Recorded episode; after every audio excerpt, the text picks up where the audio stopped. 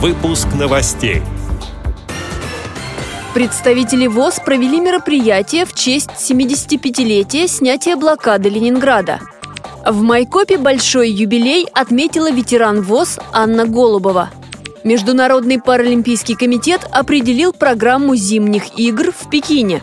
Далее об этом подробнее в студии Анастасия Худякова. Здравствуйте! В Петербурге в Центре культурно-спортивной реабилитации региональной организации ВОЗ прошли мероприятия, посвященные 75-й годовщине полного освобождения Ленинграда от вражеской блокады, сообщает пресс-служба ВОЗ. В ФАИ развернулась выставка, которая рассказала о деятельности и славных страницах истории общества слепых в годы блокады. К празднику приурочили и очередной этап третьего открытого парачемпионата по спортивной версии игры «Что, где, когда». А затем актеры литературного театра представили постановку «Живи бессмертный город». Перед началом спектакля состоялось чествование ветеранов, жителей блокадного Ленинграда.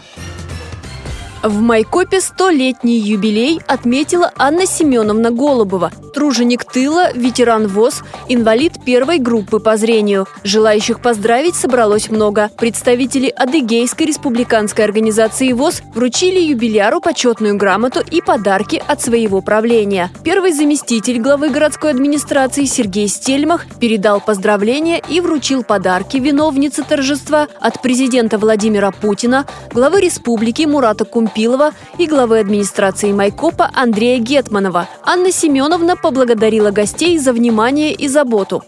Большое спасибо за внимание. Желаю всем крепкого здоровья, покоя, счастья и долгих лет жизни. Анна Семеновна, и вам Чтобы... здоровья, Самое главное... Равняйтесь по мне, чтобы все прожили не меньше ста лет. Публикация под названием «Линия жизни длиною в сто лет» вышла в газете «Майкопские новости» 15 января.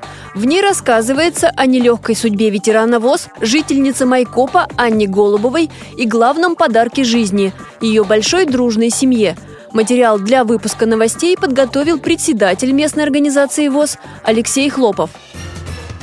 Международный паралимпийский комитет определил программу игр 2022 года в Пекине.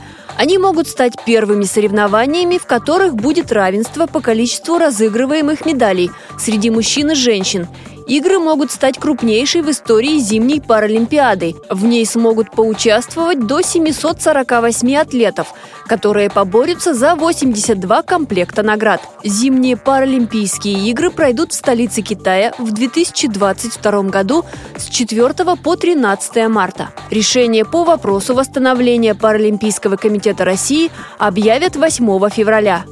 Эти и другие новости вы можете найти на сайте Радио ВОЗ.